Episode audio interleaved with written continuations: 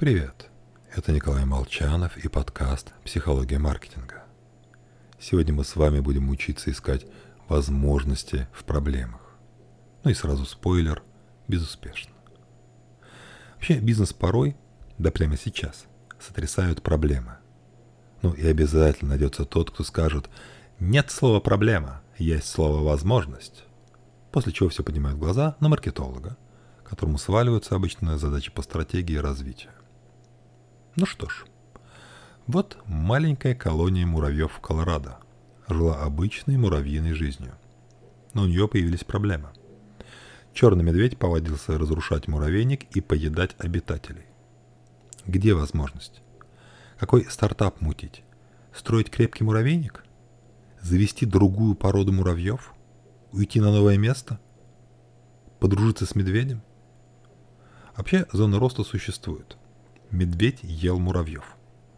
Поэтому увеличилась популяция божьих коровок, на которых раньше нападали муравьи.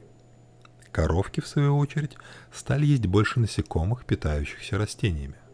Уменьшилось количество вредителей. Таким образом, пишет Свердруп Тайгесон, присутствие медведей улучшило развитие растительности. Ну, то есть, надо было инвестировать в рост цветочков. Только муравьям такая возможность недоступна. Да и не разглядят они эту возможность. Более того, даже ученые не думали об этом. Они вообще собирались исследовать совместную деятельность муравьев и цикадок.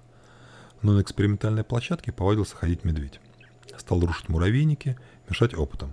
И ученым волей-неволей пришлось изучать его влияние на экосистему. Теоретически, аппетитные возможности таятся в любой проблеме. Но обычно столь далеко, что воспользоваться мы ими не в состоянии.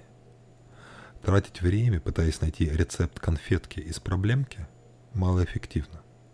Лучше просто решать эту проблемку, стремясь как можно быстрее минимизировать ущерб.